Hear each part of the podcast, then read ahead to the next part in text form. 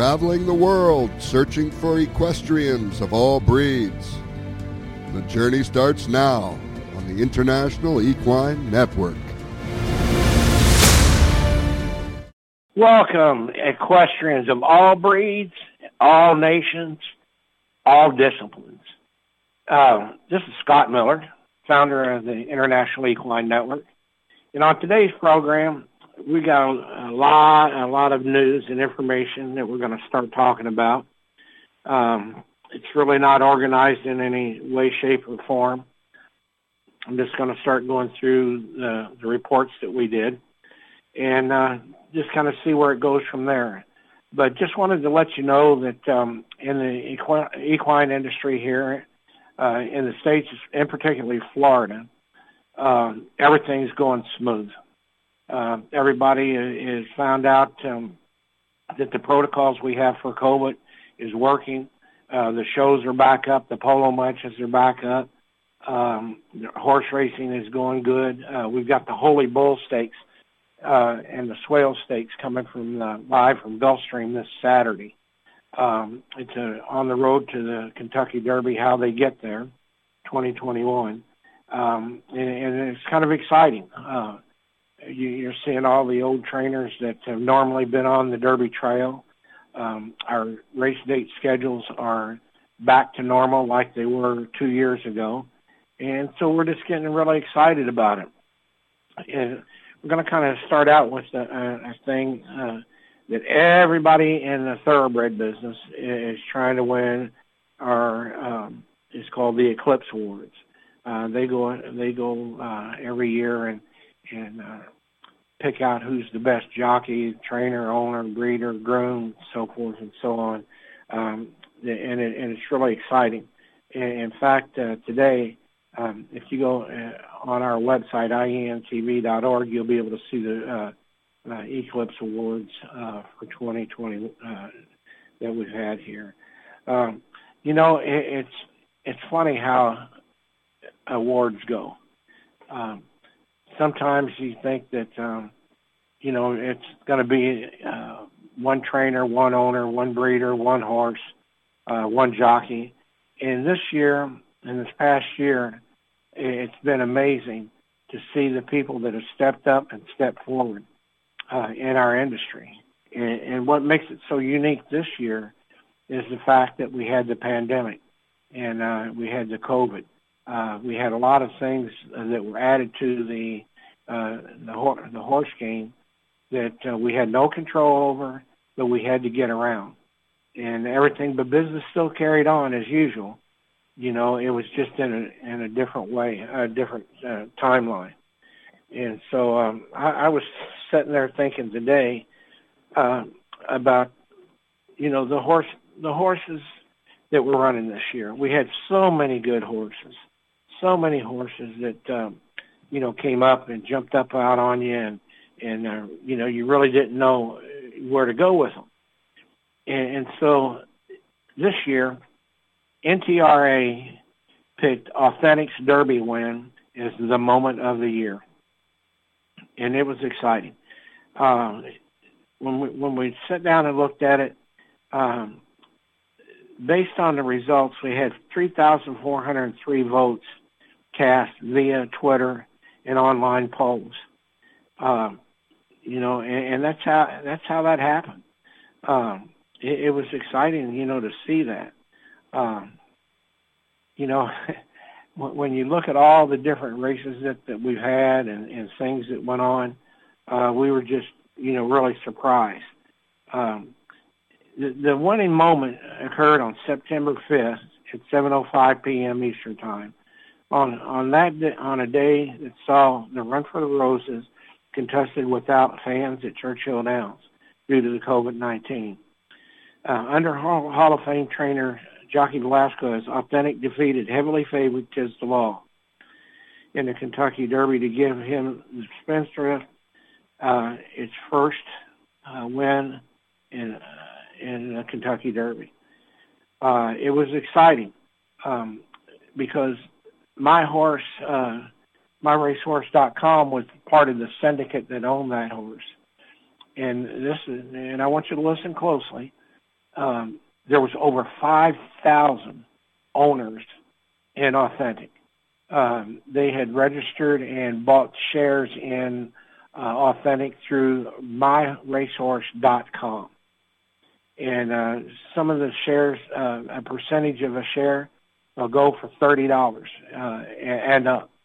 Um, and, so it, it was one of those things that we've talked about before about uh, syndications and you know outright ownerships, that type of thing. Um, but this this this goes to show you that that um, you you can actually uh, win a race, uh, including the Kentucky Derby, uh, through syndicates and, and big syndicates. But um, authentic, it, it was the real deal. Um, Tiz the Law was a fantastic horse. And uh, when we started talking about the Derby and the Triple Crown last year during the, the COVID, we talked about how it got the trainers and the owners and the horses out of sync.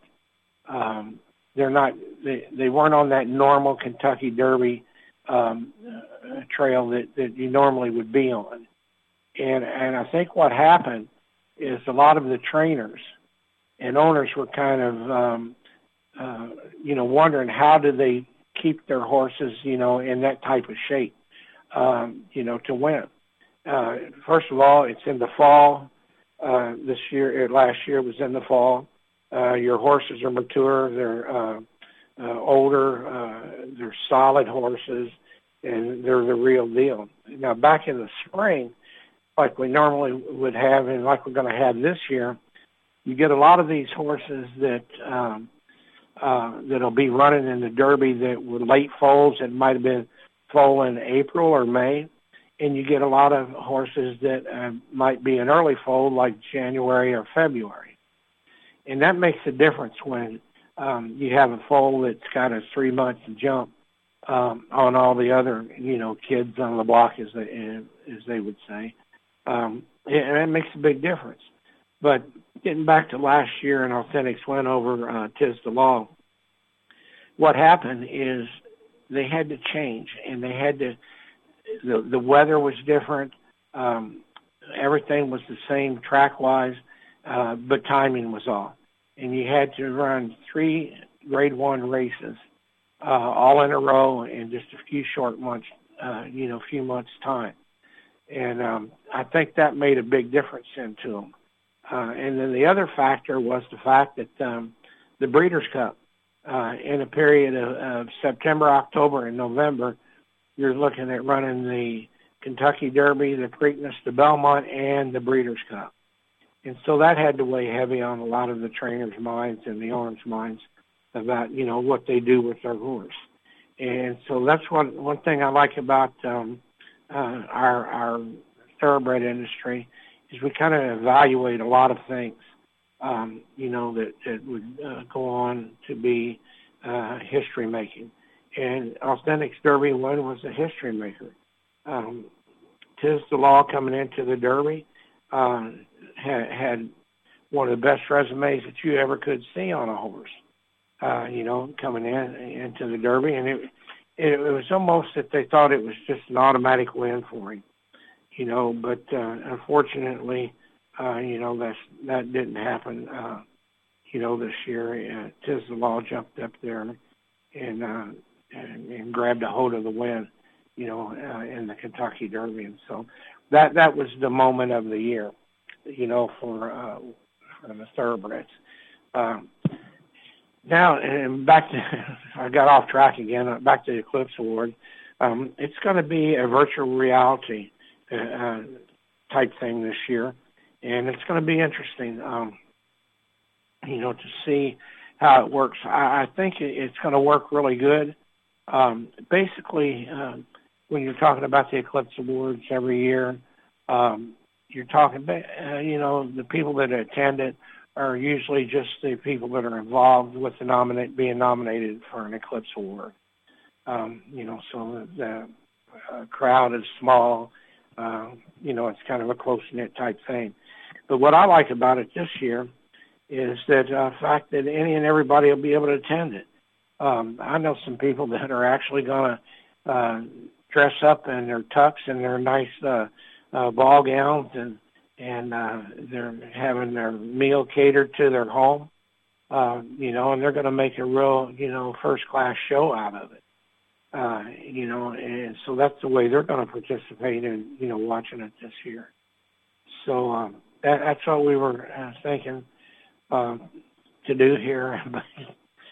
I'm not one to wear a tux, but um, so anyhow, you know, it's uh, another way that we have learned to uh, adjust to the pandemic, and uh, virtual reality has really proved to be a game winner for the horse industry. Uh, the television revenues are up. Um, you know, our distribution is getting bigger and better. Um, we're focusing more on actually uh, bringing uh, entertainment of the horse industry to the general public, and um, that's um, that's one thing that I'm trying to do here at the International Equine Network. Uh, we have a variety of um, uh, programming. Uh, actually, we have the 10 different uh, uh, programs that, that we'll eventually have uh, on on air, and I think that we're going to ha- hit hit home with something uh, because what's happened uh, in the business is um, like with the thoroughbreds and the virtual reality for the Eclipse Awards. What's happened is everybody has realized the importance of the uh, radio and the internet and the television um, distribution of their product. So a lot of farms and a lot of um, associations have uh, ramped up their in-house production of what they're uh, trying to get done. Uh, you know about their uh, discipline or their their uh, breed or or you know their actual their equine schedule for 2021. And what I like about it is is that it's kind of helped me out a lot because I've got a lot of people that have been calling me over the last couple of weeks about um, distribution. Uh, they just don't know quite how to go about distribution. Um, they can put it up on YouTube and you know the internet and that type of thing, but um, it's just not hitting home for them. And so what we're creating here are, are, are 10 different um, uh, segments that we'll do, and we will have announcers that will virtu- that, that will go into each one of the disciplines and talk about it, and uh, you know we'll, we'll um, give you a preview of what's to come, and then we flip over to whatever event that we're covering, and uh, we're going with their uh, with their video, uh, their announcers, uh, you know, uh, how they want to get it across. And, and the reason I do that is is because it, it, it backs off of any people coming in and saying, "Oh, well, you know, this shot didn't go good. You know, we didn't do this, we didn't do that." It's all on the event um, people to put on the presentation, and it's all on them. And the, and it's starting to work out good because I've got a lot of people that still need the distribution of it.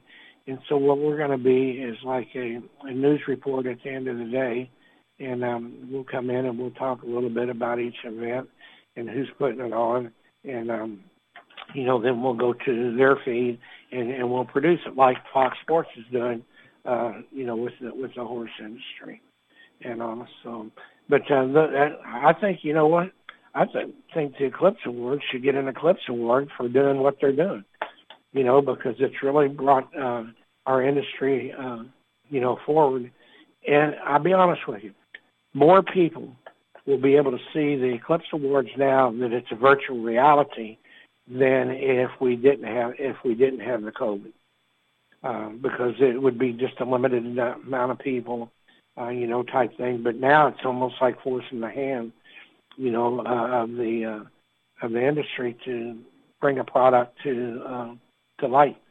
And so that that's what we're excited about on that one. Uh, so that's the Eclipse Awards. Go to ientv.org uh, this evening, and you'll be able to watch that. Um, so, um, you know, we're really rolling. We're really rolling in the industry, and it's going to be hard to keep up with. Um, one of the next things that we're going to talk about is the Saudi Cup. Uh, the Saudi Cup was kind of in doubt for a while. We didn't know, uh, you know, what was going to happen with the Saudi Cup, and um, there's less than three weeks to go um, before we get to the Saudi Cup.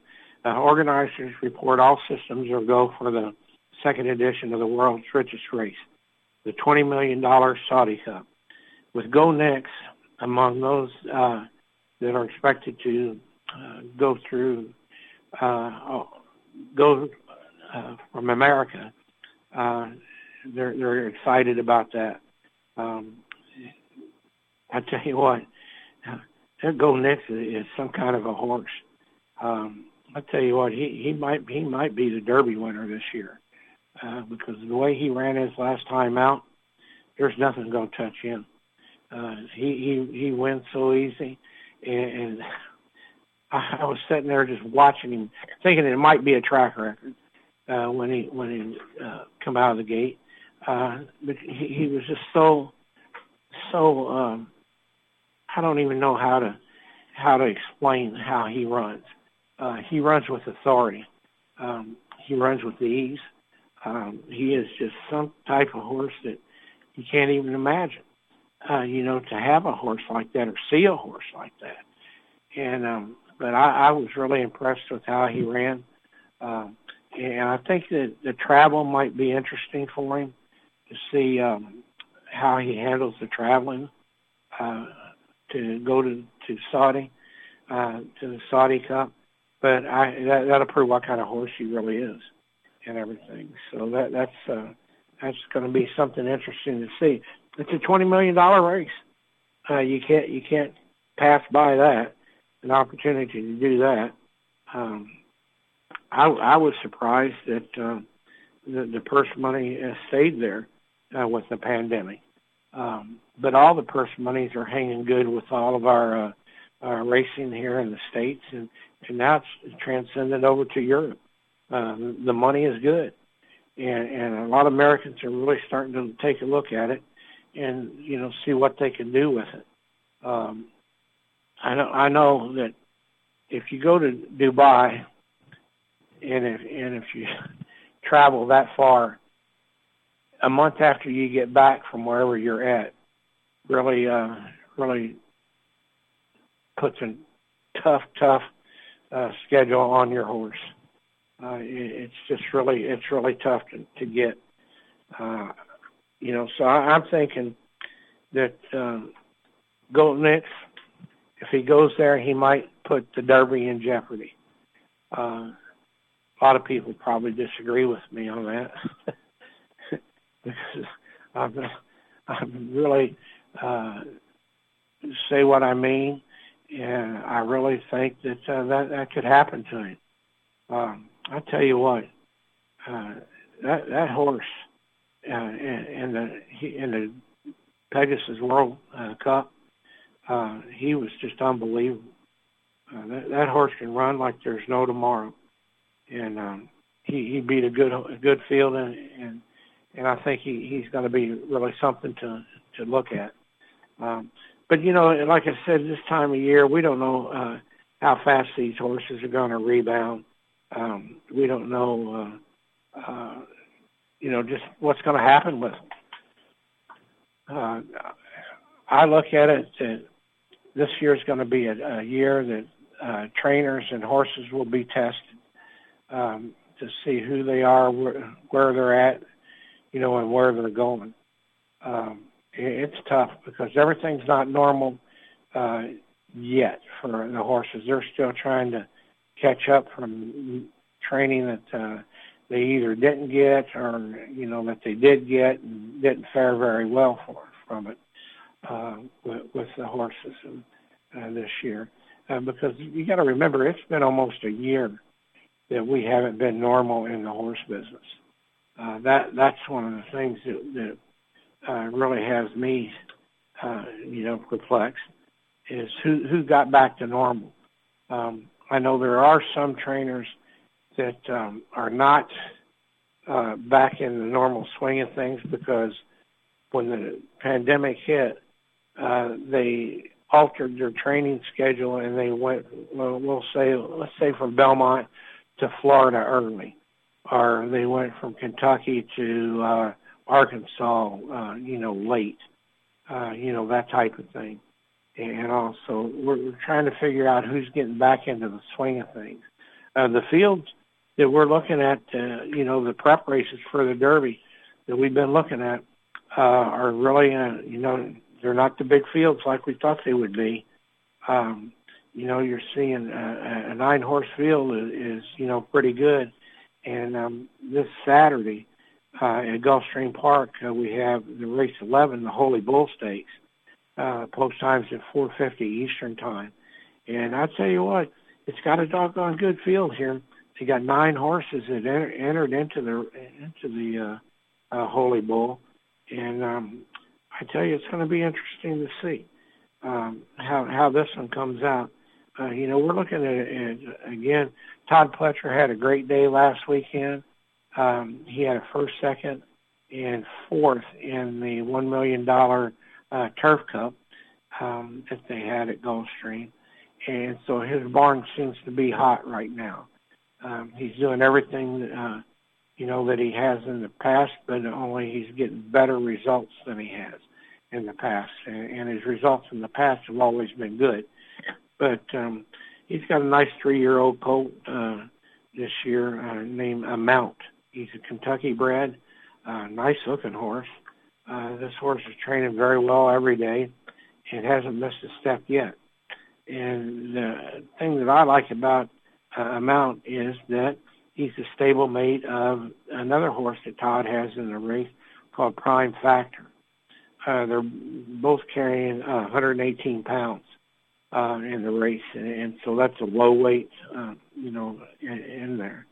Um, but you know, again, you know, we're back to uh, you know a nine horse field, which is really good.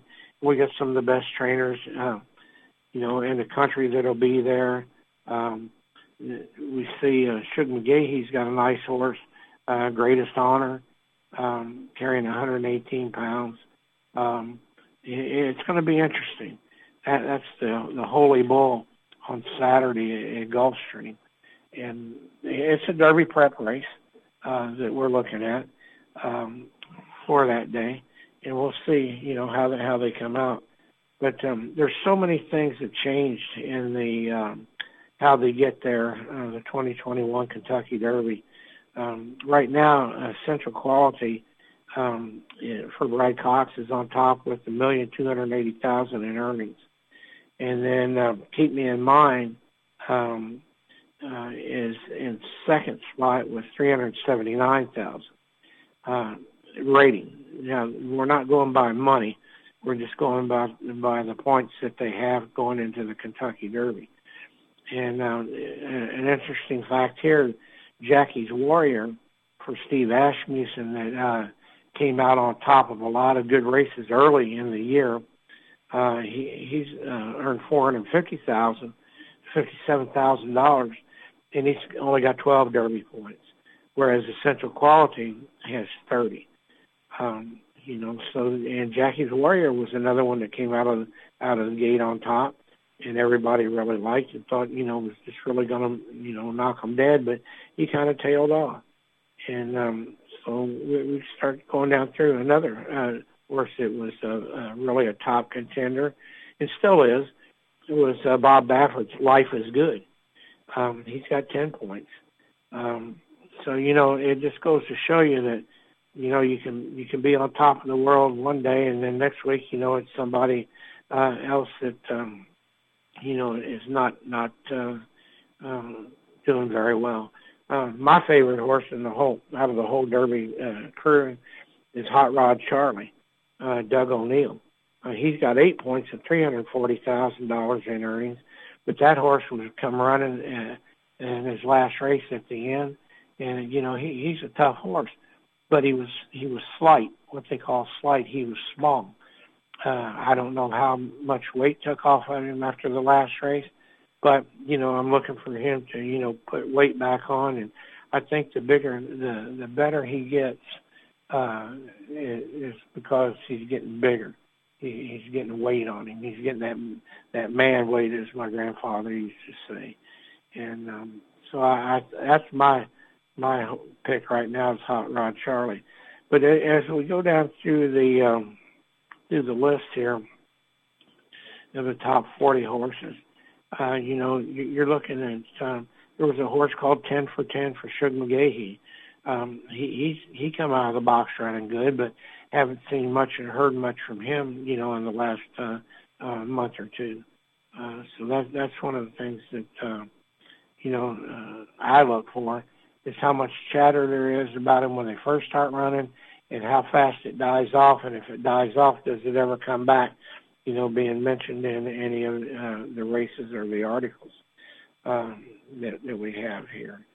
Uh, so uh, I tell you, there's a, um, uh, the California horses are, are looking good. Uh, uh, Red Flag and Parnelli by John Shirreffs out in California.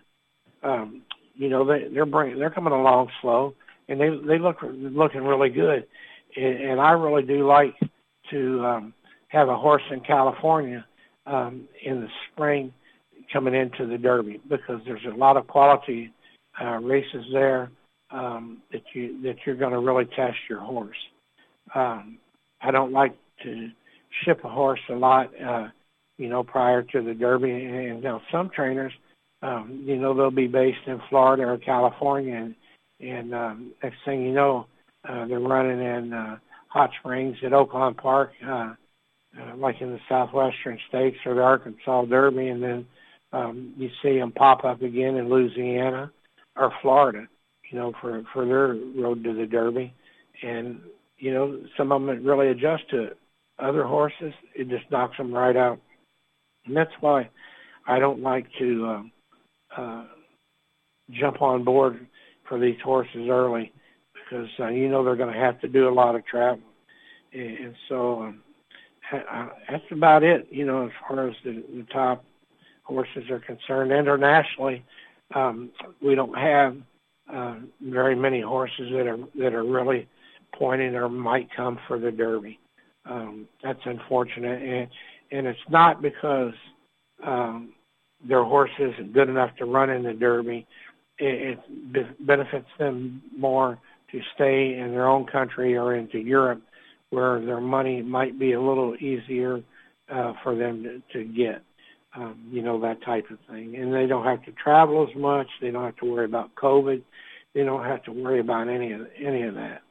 And so, um, you know, that's what we're looking at on Saturday, and that, that's called the Holy Bull Stakes at Gulfstream. Um, if you tune in um, on, on with us on Saturday, you'll be able to watch uh, the Swale Stakes, and you'll be able to watch uh, uh, the Holy Bull Stakes. Um, uh, on Saturday, which is going to be a great day, race day at Gulfstream.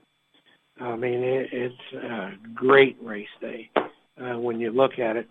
Uh, the whole card, it's a, it's a, uh, every race is, is a good race. It'll be entertaining, um, and we'll see just exactly what happens, you know, with that. Um, but that, that's the Holy Bull.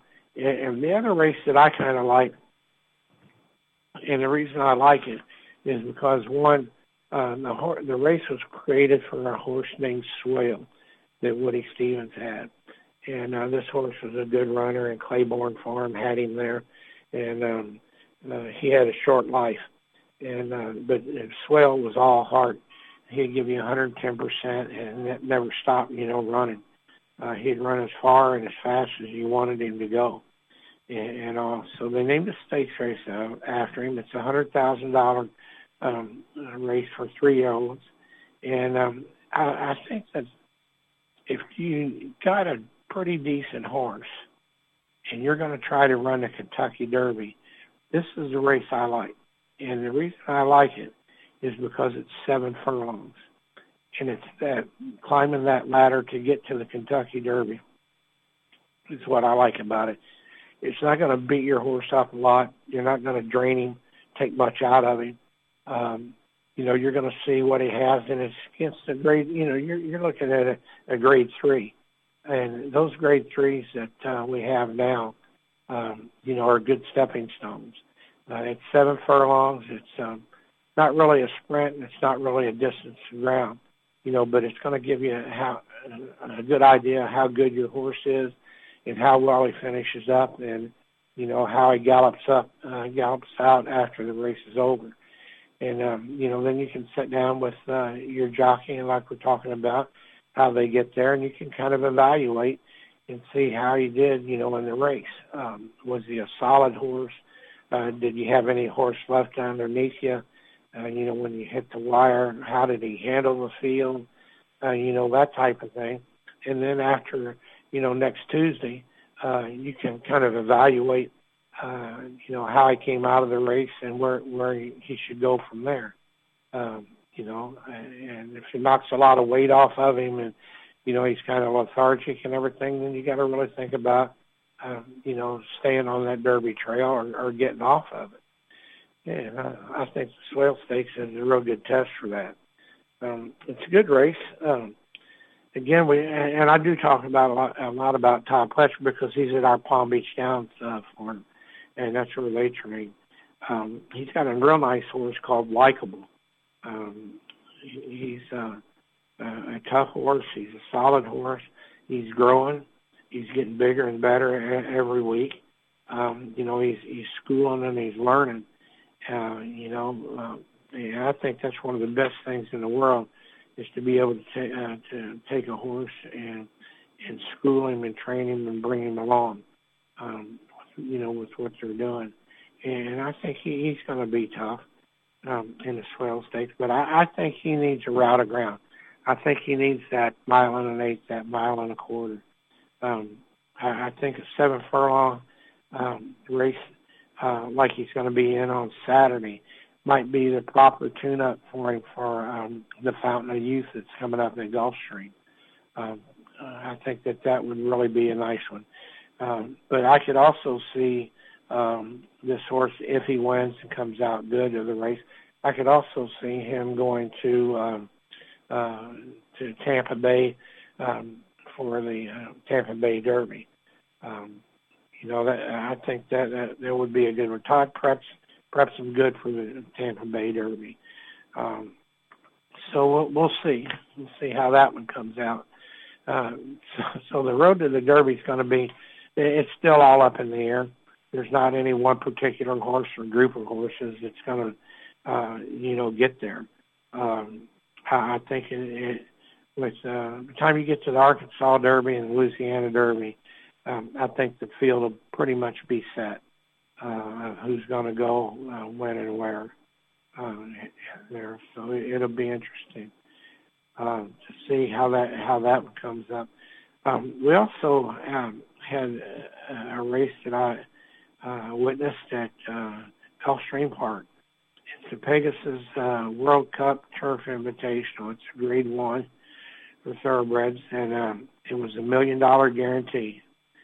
And uh, I, I was just I was totally amazed at um, uh, this field. Uh, it was it was a stellar field. Um, it was deep, as deep could get uh, that they had here. And again, I go back to the Todd Pletcher thing, and it's not.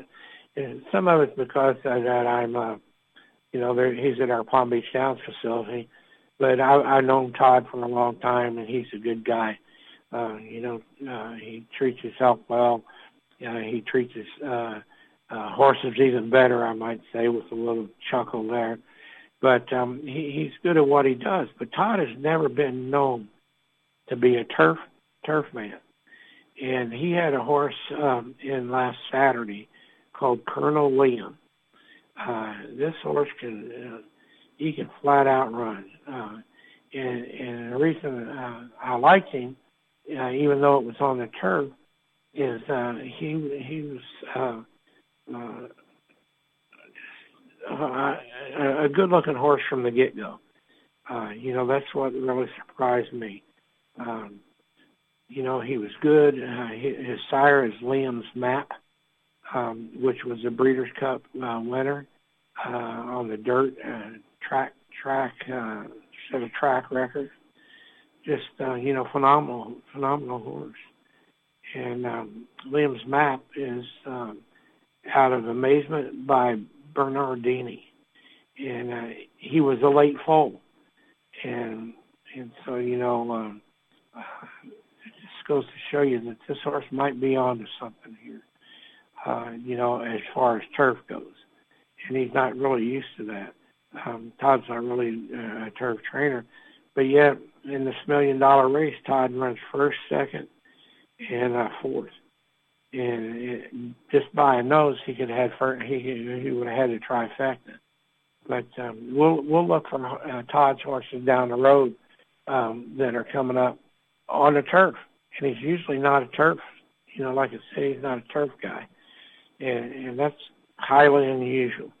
Uh, you know, to see uh, a horse like him do what he did on the turf, and then see what he does on the dirt. Um, you know, it's just uh, unbelievable how he he can run and um, and, and recover quick, and and that's what I, I liked about him uh, with him over there. But um, like I said, we're we're getting back into the into the Derby season. Uh, you know, we've got oh, good lord, I tell you, right now if you were to go down through and, and look at everything, you're looking just in the United States alone, you're looking at 34 horses that that are, you know, on the way. You know, and how do they get them there? Well, they get them there through uh, Florida, Arkansas, California, uh, Louisiana, uh, Kentucky. Um, so it's starting to. It's by this time every year. I've got it whittled down to maybe 15 or 16 horses. And then um, in another two weeks uh, of running, uh, I'll have it down to my 20, what I think will be the 20 horses in the Kentucky Derby. And all. So, but this year it's kind of difficult because we've seen so many horses come out, um, you know, out of the box and, and get into the gate and see what happens. Um, you know, uh, I'm telling you, I, I, I just don't know what's going to happen. It, what I'm excited about now is Essential Quality, which is uh, Brad Cox's horse.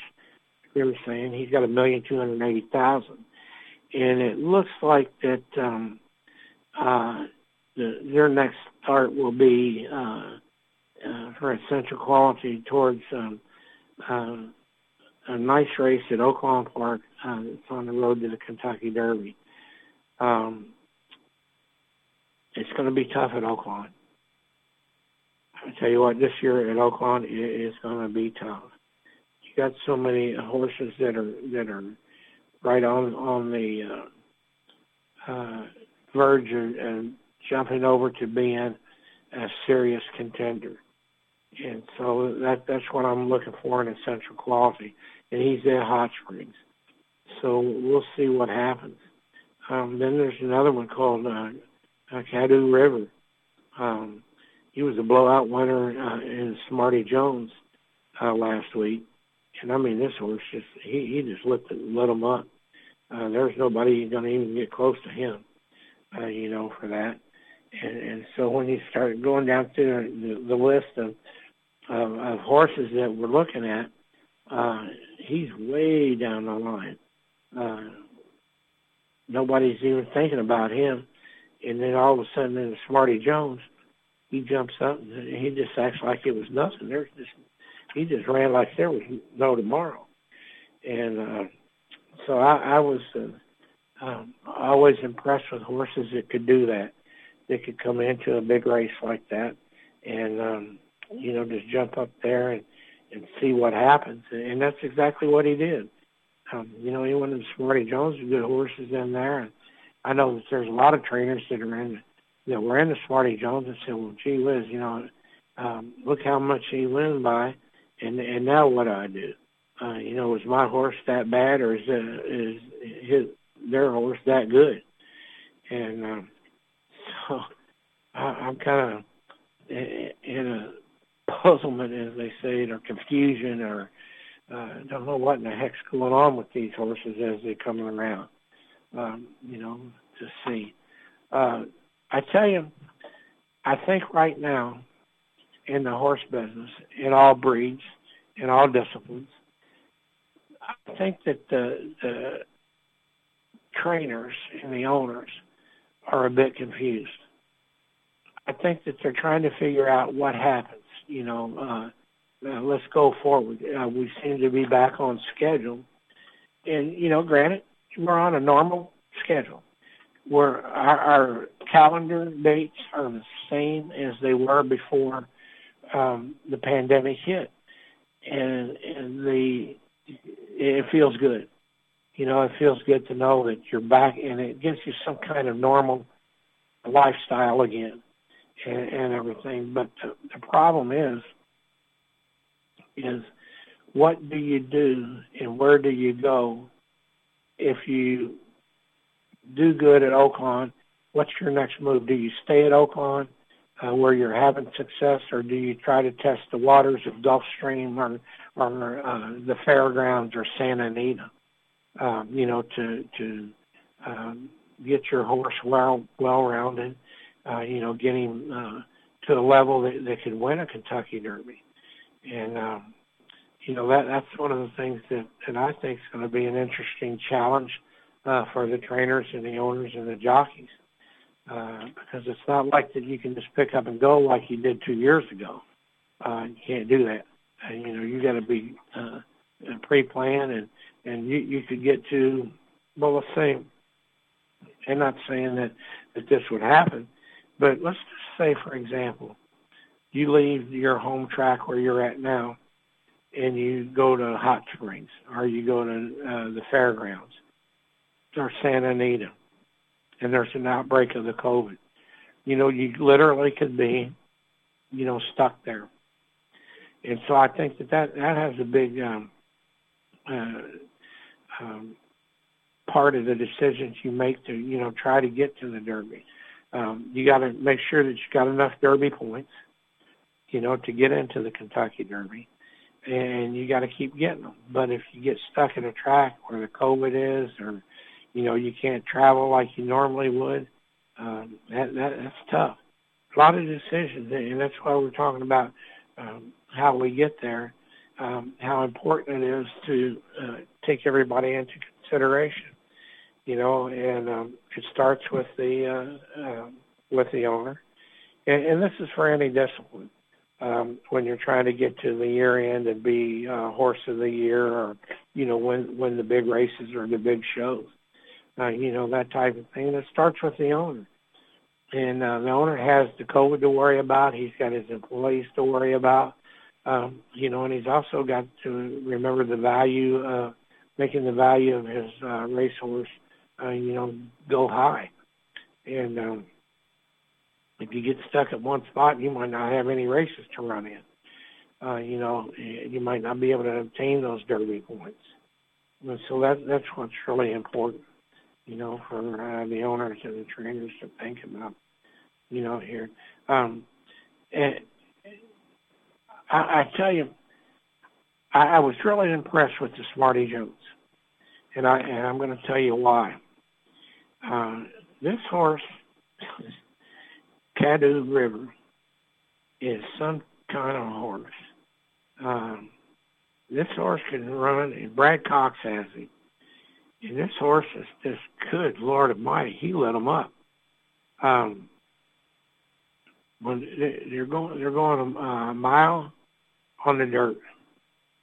Uh, and I'm telling you, this horse can just flat out get it.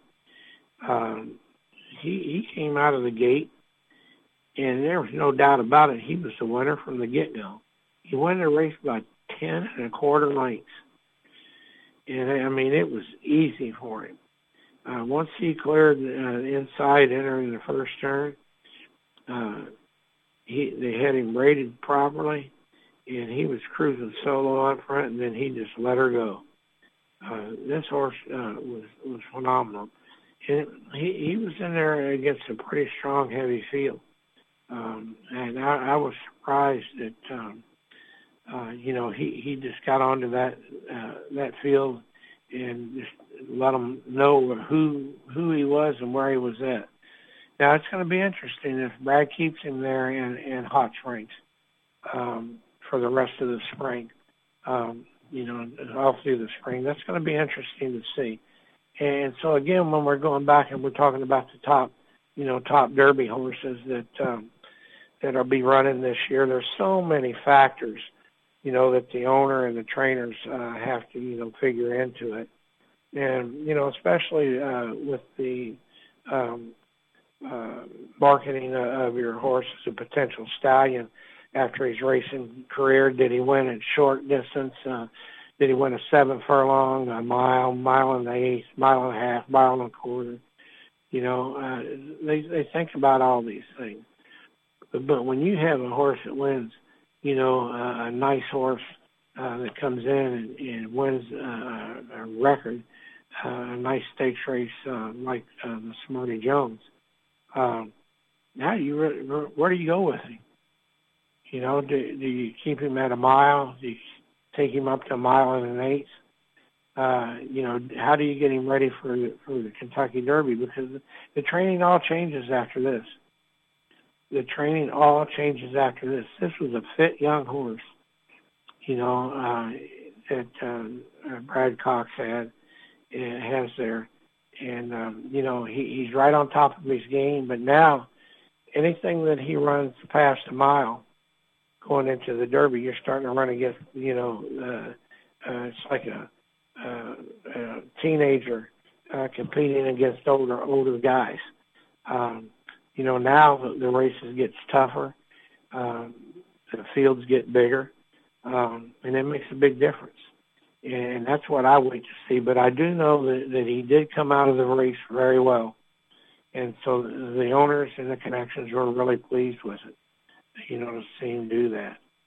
Um, so, you know, now what do you do? Where do you go?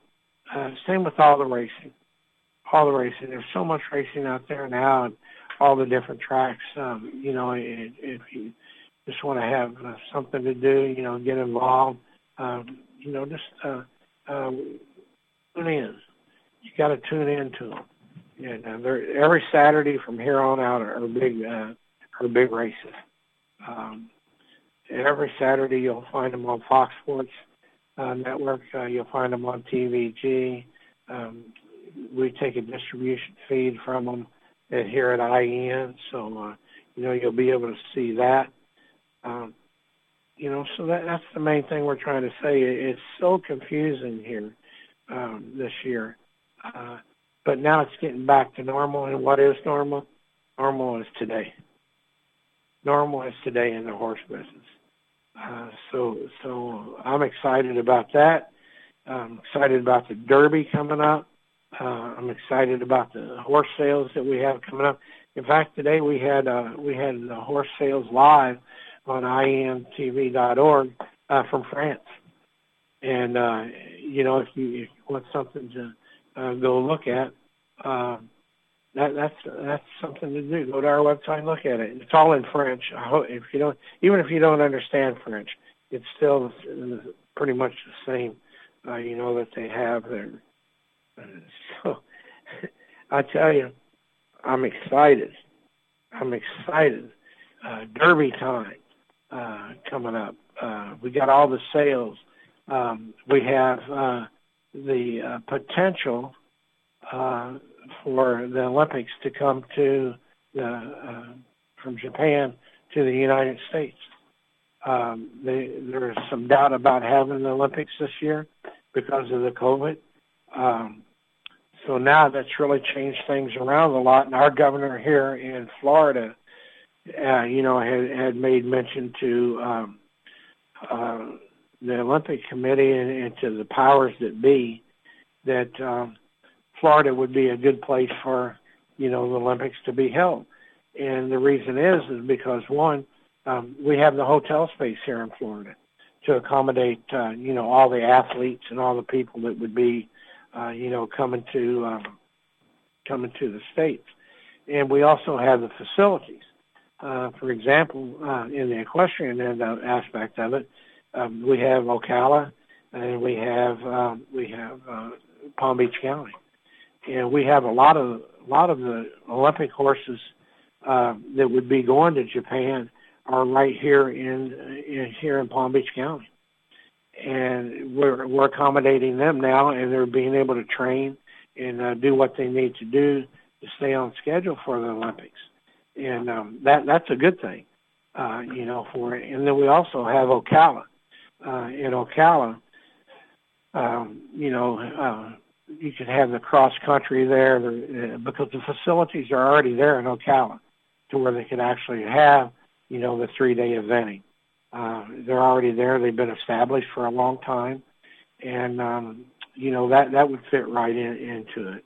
Uh, we also have the World Equestrian Center um, in Ocala, and what I like about that is is that um, they have five covered arenas, uh, Olympic-sized arenas, and so uh, even if we did have inclement weather um, for you know that period of time, July from the middle of July to the end of August, uh, you know it would continue on as normal because of the indoor facilities that they have at the uh, World Equestrian Center. And then here in also here in um, here in South Florida, in Palm Beach County, uh, you know we have everything that could possibly need for the Olympics right here. Have uh, some of the best dressage venues in the world here.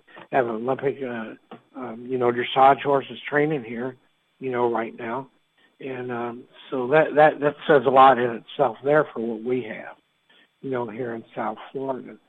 Um, so that that that's uh, something that I would like to see happen. Uh, we have the hotel rooms uh, that are here, and with the the COVID uh, protocol that we have, um, we got a lot of empty hotel rooms. So we would be able to accommodate all the athletes and, you know, uh, everything that, that would be involved with it, television people, you know, that would be involved. And I know right now that, um, you know, from the television end of it, uh, what they're doing, um, man, they're beating their heads against the walls because they know that the Olympics is going to have to be a you know, virtual, uh, you know, type um, uh, program. Uh, and it's going to have to be. And it's kind of tough, especially from the, radio and the television aspect of it, is you have to have a lot of backstories. Uh, you got to have a lot. You got to have a lot more than just the event itself. Uh, and it's hard to get during a COVID because um, you know you got to get that one-on-one interviews. Uh, it's tough to build up a library because uh, the uh, uh, past year wasn't a normal normal year. Uh, you weren't doing your normal uh, show schedule. Uh, you know, you were not doing anything that was normal. So, in order to build a good virtual show for uh, the Olympics, um, it's going to be tough to find, you know, the good footage that you need uh, you know, because there were some of the shows that they did have during the pandemic, and, and some of them were canceled. You know, so you can't really go back and cherry pick like you would like to, and, and it makes it difficult because you got to go through a lot of film and a lot of audio, you know, to put together a, a very good show, you know, for it. Um, once you get in, in the live end of the Olympics, um, you know, will, will take care of itself uh, you know, because um, you're in a controlled environment, you know um, what venue you're going to be at, uh, and, and you have a time, you know, a, a live time schedule that you have to do. But it's the the lead up uh, to uh, build a library of all the horses that are there. You know that you can uh, go back and show what he had done and um, you know and how they got there and that that's the tough part because that's not the normal part of what we've been doing, you know, here. Um, it, it, you know, still on the COVID, uh, the horse sales are really going good. Uh, I, I actually think that um, the horse sales will survive and they will do better than uh, they ever did uh, once uh, they get into her next sales season. Um, and the reason I say that is, is is with the COVID, um, and no no spectators and no bidders, you know, at, at the sales. Uh, each individual that owns horses, they really have to rethink how they market their horse, and uh, that's going to involve a lot of video. it's going to involve um, a lot of uh, uh, YouTube, uh, Facebook, uh, um, even at the sale venues. Um, it's going to be something that you have to really work at. And, and I think that everybody is coming along good. I think that everybody is is respecting the protocol. Uh, reality has not really set in yet. I don't think with most equestrians because I know, like where I'm at here in South Florida, we did not miss a beat. Every day, every day was the same. We did we did what we've done for the last 30 years, every day. You know, of course, the mask came into play and and uh, the protocol six feet away, which was not you know it's not wasn't not hard for us here in the, in the horse industry because you know you're normally not that close together anyhow. And uh, so I think everything you know kind of uh, has gone on, but like like I said again, it's the adjustments that were made. Um, I know a lot of uh, thoroughbred trainers that kind of backed off on training because they didn't know if they were going to be able to race, and um, they didn't know if they were going to be able to, like say, be training at Gulfstream and then you know go to Tampa and race, or go up to New York and race, or Kentucky, and so I think that that was one of the things that we had a hard time adjusting to also. Um, there, there's so much information, and that's why I struggle here uh, with what I'm doing. I, I knew over the last year, you know, since I started the International Equine Network, uh, what I wanted to do, the, the format and, and the foundation of, what I'm trying to do. And my whole whole uh, uh, mission statement here is to bring equine information of all breeds, all countries, to the public via radio and television. And so now that I, have pretty much got the last in the last year um, what I think and how I think that it should be done, I can literally cover every aspect of the horse industry with 10 different 30-minute programs uh, that, that we'll have lined up. And um, like at the wire that we've been talking about in a documentary, how they get there. Um, so those are the kind of things that, that we're trying to do here at the International Equine Network. And I hate to say it, but I think that COVID has pushed the horse industry uh, to the next level. It's got them back to where they realized how important radio and how important um, television is to the business. And so that's what I'm trying to do here. Um, I know I ramble on a lot, everything, and kind of here and there, but um, and it makes me feel confidence to have people like um, BBS there, Fox Sports, and all the different associations that I deal with, you know, in regards to equine information distribution. And that's what we're doing now. Uh, we're trying to get it out there and trying to get everything going. So, um, you know, I appreciate everybody, uh, you know, that's tuned in and probably appreciate it even more for the ones that didn't tune in because once I get over the over the the hump here, and uh, and we really get fired up and really get going, uh, that's when we want everybody to, uh, you know, come and come and uh, listen to us and watch us and everything. So, and you know, we're looks like we're getting close to being done here for another week. Um, next week, uh, uh, we're going to have a few uh, guests on the show uh, that kind of see where I'm going with the International Equine Network. And uh, we're going to talk to them and see how they feel and how they adapted to and adjusted to the COVID and everything. So I appreciate um, anybody that listens uh, to International Equine Network. If you got a horse story you want to tell, give us a call at five at five six one four six six one two seven two. Um, you know, just give us a holler or go to ientv.org and everything. And remember, folks, tune in Saturday. We have the Swale Stakes and the Holy Bull Stakes um, on ientv.org, or you can go to Fox Sport Network, or you can go to Gulfstream Park Racetrack and uh, find out uh, what all's going on. But make a day out of it. Make it a family day, and that's what the horse business is all about: is family and horses in a way of life. talk to you folks next week on ientv.org.